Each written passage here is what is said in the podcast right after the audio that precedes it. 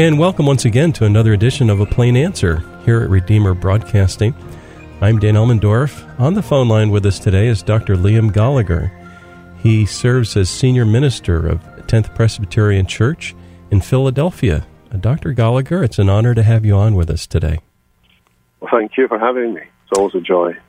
Well, it must be uh, an exciting time at your church um, as we're approaching Palm Sunday, which is tomorrow, and this whole general time uh, leading up to Easter is just a marvelous time for God's people. I was wondering if you could talk with us a little bit about um, the life of the church and uh, as it relates to Palm Sunday and Easter also coming up. Yeah, it's interesting that there, there are whole segments of the church that have, from the earliest days, really uh, planned out a kind of Christian year. And uh, we're familiar enough with Christmas, the incarnation. It probably wasn't one of the first ones in the Christian year. Uh, the prize goes to Easter for being the earliest uh, point at which the Christian church recognized and re- reminded itself year upon year of the death of Jesus and his resurrection. And it was easy to it was easy to place it because it was at Passover time. Jesus was crucified, and so therefore, if you just correspond to the Jewish Passover, then you know when that's going to be each year, and uh, and so that that became established really as part of the church year, which is a bit of useless history really, but it's interesting uh, to some people. um, but seriously, uh, the uh, I, I guess our church is the same as most churches. By the by the time you get to this point, with Easter on the horizon, there's been a lot of work and activity and thought being going into how we celebrate this year the resurrection of Jesus mm-hmm. and, and, put his death into perspective. Uh, because in many ways that, that's the heart of the gospel. Paul says when he's writing to the Corinthians, we preach Christ crucified uh, foolishness to the Greeks, a stumbling block to the Jews, but the power and wisdom of God for our salvation. And so, therefore, the, the things that we are considering are at the very heart of what it means to be a Christian. So, where does it, it all fall out? And I suppose it falls out in this respect that uh, on Palm Sunday, we typically think here we are celebrating the arrival of Jesus as the Messiah, and there is this popular movement in Jerusalem. Expectations are running high. Passover is a major feast. People have been hearing stories about Jesus of Nazareth. He has, by and large, kept himself out of the public eye in Jerusalem avoided any major public demonstrations or gatherings there. His ministry has been largely concentrated in the north in Galilee and in the towns around Jerusalem. But he's famous. Everybody's talking about him. So there's a, an element of expectation and excitement. And he chooses, he deliberately stage manages the whole event himself. He tells the disciples to go and get a coat for some reason that's already been planned. Who planned it, we don't know, but the plan is known to the person who owns the coat. So then these guys come to the door and knock the door and say the master wants the colt, but you plan. The guy gives him the colt or the donkey, and and he and his disciples go into Jerusalem. They come down the Mount of Olives. He's riding this colt. Uh, it would seem incongruous to have this big man sitting on this small little animal because it's a foal of a donkey. A donkey's small enough, and the foal is smaller still. Oh yeah. And and and yet and yet incongruous. I mean, you can just imagine. Uh, you know, Jesus was a, probably a big strapping man, uh, being a carpenter. Was, we, we know from the sufferings that he endured that he was physically strong to endure what he endured. And so you could, I, could, I just imagine his legs having to apart avoiding touching the ground on the foal of the donkey and and trying to kind of maintain his balance there as he comes down the mountain. I mean, that's quite hard coming down the mountain on the back of a horse, a mm. big horse, less a coat. So there would be the element of the comic, I think. Uh, but there was also the element of uh, surprise in that this is the way that a king would come if the king was coming in peace to a city that he was visiting or back to his own city after he'd been out at war. He's coming home. He's sending a signal I have not come in a war charger. I haven't come on a chariot. I haven't come in, in anger. I have not come to make war. I'm come in peace. Yes. That's the signal that his body language is sending out as he comes. Mm. And then, and then there's this the crowd of people with, with, waiting for him and so on. We're told that they cut down palm branches that had been mentioned in the Old Testament. Uh, it was a, symbol of celebration of the king and so on. And and then they start they start saying, Hosanna, save us, save us. Blessed is he who comes in the name of the Lord. And and they they they're quoting from the Old Testament language spoken about the Messiah coming in the name of the Lord. They they call him the, the son of David. They they give him royal honors. They treat him like a king. They they cast their palm branches before him. It's the way that a, lover puts down rose petals and wants his beloved to walk in the rose petals. I don't know if you've done that. I haven't done that, but you know, I can imagine somebody somewhere has done that. And uh, here they put the palm branches down to, as a signal, you know, he's the king and he deserves to come into town on a carpet of of leaves rather than on the rough stones and so on.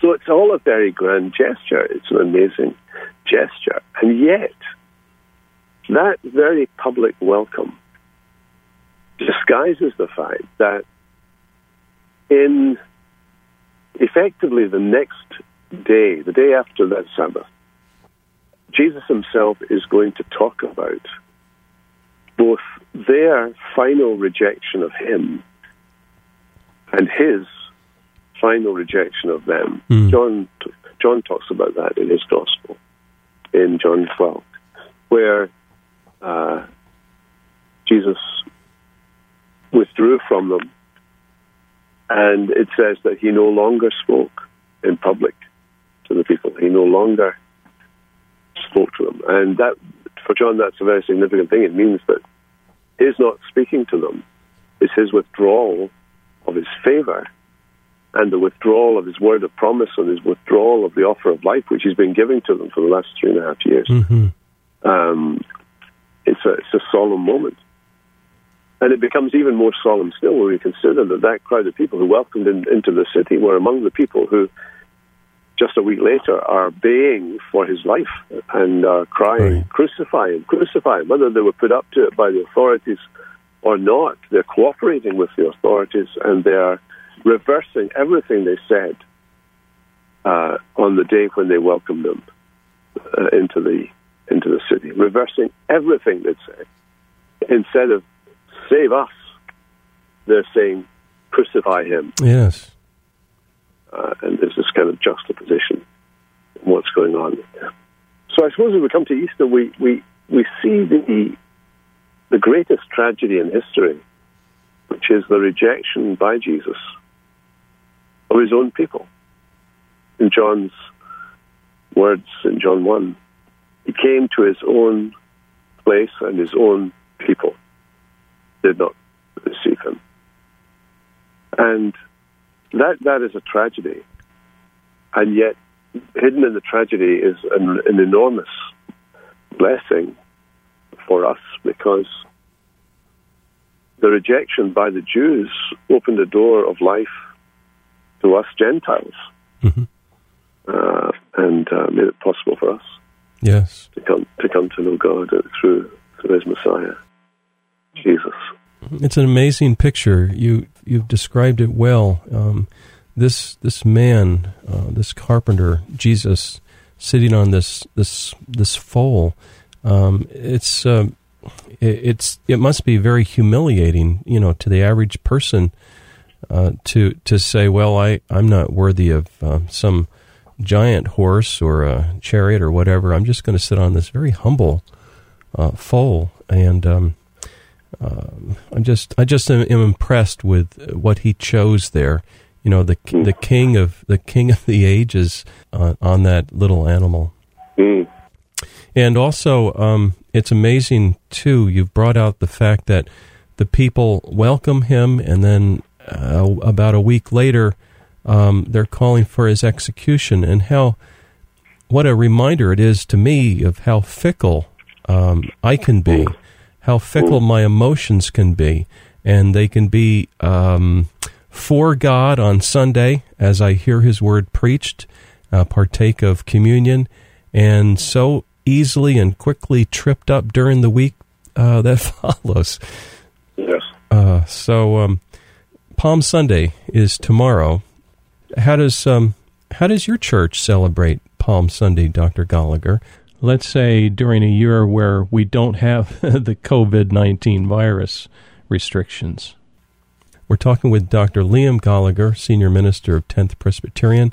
Uh, do you guys have special music? Do you have palm branches? Uh, sometimes. sometimes the palm branches. Um, yeah, we, uh, there's more involvement by the children. Uh, I think it's very important that the children think about these major events like Christmas, Easter, Palm Sunday, and so on. Yeah. That, to make them memorable, different from a normal Sunday, doing things that they don't do normally, so that, that when they think of those, they think of celebration, they think of joy, they think of Amen. Uh, yeah, I mean, those are these are our high and holy days. These are our yeah. happy days. These are great days of the church, and we need to make them that for our children. So there's a lot of care taken to involve them, and, uh, and they're participating in various parts of the worship as well. Uh, yeah, so that's very important, I think, and that's I think for the children particularly these these opportunities are very significant. Yeah, I'm reminded of the fact that Jesus would say, uh, "Suffer the little children to come unto me, and and forbid them not, for of such is the kingdom of heaven." He would never, he would never have excluded children. No. From gatherings where he was, he loved them being there. He did, yeah. And we've all, well, not all, but you and I and others have raised children uh, with our wives. They, they, my wife bore the the brunt of it, I think, but the child trusts the parent so much. Um, parent says, you know, this is good for you. Okay, you know, I'll just do it, right? And and yeah. you know, when they're so young, they're just so trusting, and they need that parent to to bolster them up and protect them. And that indeed is a wonderful picture of, of the kind of trust that, that we are to have to the Lord mm Jesus. Absolutely. Well, um, you have uh, served other pastorates, I believe, uh, besides being at 10th Presbyterian, you, you were uh, a minister in Ireland and Canada and London and, and certainly your, your native land, Scotland. Um, did people celebrate Palm Sunday and Easter in, in those other venues? Yes, yeah. When I was in Scotland, we used to get the kids to come down the aisles. Uh, at the end of the service, the kids would come down the aisle with palm branches, waving them and so on.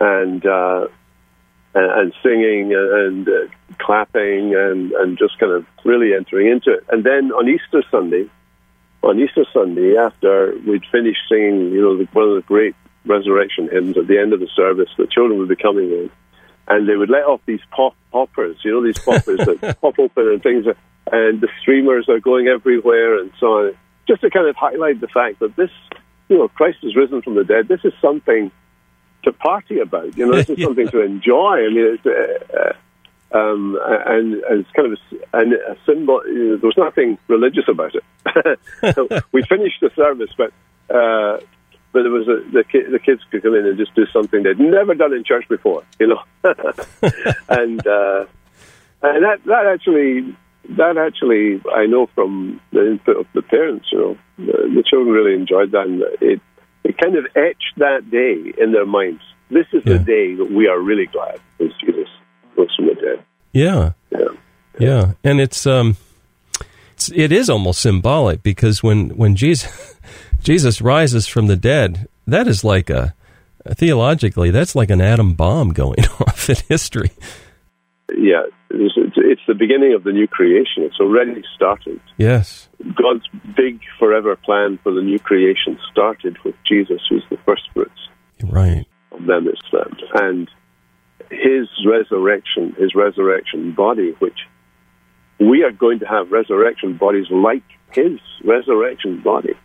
We are going to look like him mm. uh, in his resurrection body. which is an incredible thing, you know. Oh yeah, it is. You know, the other day I got a, a note that was sober, joyful, and sad at the same time. A little tiny note from a listener, and this um, dear listener wrote, um, "I'm going to be going home soon. I turn 90 later this year." And at first, when she said, "I'm going to be going home," I thought, "Well, I wonder where she's going." And I realized, oh my goodness, she's Yeah. she's anticipating uh, going with her Lord, uh, not not Yeah. not long from now. And this Yeah. is. Can you talk to us about the hope that a Christian has as as we age, as we get closer to that final homegoing? Yeah, I think I think that we, we, we don't talk enough about this. I think we're, which is interesting. I think an older generation used to sing a lot about going home. Yes. And my father used to sing when he was sitting by the chair by the fire. He used, to sing hymns a lot. One of the hymns he used to sing was "One day, one day the silver cord will break, Oh yes. and I no more as now will sing. But oh, the joy when I awake within the palace of the King." And uh, or, or we would sing about the second coming, about the Lord Jesus, that maybe at morn when the day is awaking, when sunlight through darkness and shadow is breaking, that Jesus will come in the Mm. fullness of glory and receive from the world his own. We Yeah. sang about these things because they were on people's minds, because people's lives, I think, way back then, Yes. and many of them had been through the Second World War. Life was uncertain, life uh, was brief for members of their family and so on. You bet. And so the reality of death hung upon them. So uh, if we fast forward then to the question you asked about people today who are getting older, I mean, I, I often think now that the major the major issues in my life I've kind of gone through them all, um, Right. and that the big the big thing that lies ahead is the last enemy, it's death Yeah. and we we look forward to that uh, final battle with pain and with the grief of leaving. and the only way that we can really face that is if we focus our minds on not only the pain of leaving, but on the joy of gaining. Uh, when Paul says, you know, to gain Christ, uh, when we when we're absent from the body, we're present with the Lord. Amen. Uh, and and that is the beginning of life. D.L. Moody once said, "One day you're going to read in the newspapers that D.L. Moody has died. I want you to know that on that day I will be more alive than I am now, you know, with the Lord." And we need, we need, you know, when Paul is when Paul's writing about second coming and he's he's talking about the the Lord descending, the trumpet sounding, the dead in Christ were being raised first, and then the rest of us who are alive and remain caught up to, together with them, so that we're all one together with the Lord. You bet. He says, encourage one another with these words. Mm. In other words, repeat this to each other often. Keep telling one another, this is what's coming, and, and be an encouragement to one another, and all the more as you see the day approaching. Mm. And, uh, and I think one of the great responsibilities and joys we have is to do what you've asked me to do, and that is to talk about that great day. And I think, I think probably uh, practically as we get older, we have to reduce the number of issues that we have to deal with in relation to God. So, a proper spiritual accounting in terms of other people I need to be reconciled with. Well, I need to make an effort before it's too late to reach out to them. Maybe to apologize, even if I've forgotten what it was I needed to apologize for. But in order to to, to be reconciled to those I've been I'm out of fe- fellowship with. hmm And just beginning then to keep the accounts short Mm. and deal with them and and be thinking more and more and learn some old hymns with words that you can memorize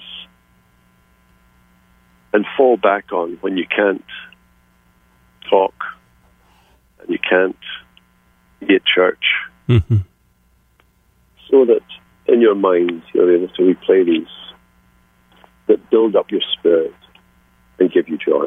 Mm. when God's people meet for worship, they also partake of the Lord's Supper uh, during various times. Um, that is a great blessing, and uh, God uh, meets His people there, doesn't He? He does. It's one of the greatest treasures, and we don't we don't perhaps appreciate or value it as much as we should. Hmm. Um, I think the silence and the physical element of breaking the bread and taking it to ourselves eating it. Uh, the reminder that we're to do this until He comes. Mm-hmm. The reminder that what's ahead of us is a feast, and that these are the rations along the way. we're, that we're on a pilgrimage. We're going somewhere. We're going somewhere all together. That's why it's great to be with the church. Mm. Some some will get there before we do. And we're all going there all together, and we're going home. That's where we're headed. But we're on the pilgrimage here. We're sojourning here. But our home is there in glory where Christ is. Mm. You know, you know, I, I, just want to go back to one thing that you mentioned that is so very important. That is uh, reconciliation with others. You know, we're reconciled to God, but um, sometimes these things um, get built up and uh, fester. Um, relationships fester uh, between individuals. Um, that reconciliation, it seems, is really important. I, I, think it is. I think it's very important for yourself and for the, the person that you're being reconciled to. Yeah. Now, um, we have a couple minutes left. Um, Palm Sunday is tomorrow. How might a person prepare their hearts for worship tomorrow, um, this evening? What would be some some wise things for them to do? And this year, of course, many of the worship services are remote done with us not physically in a building with our brothers and sisters, and yet we're using our computers, and yet we are connected.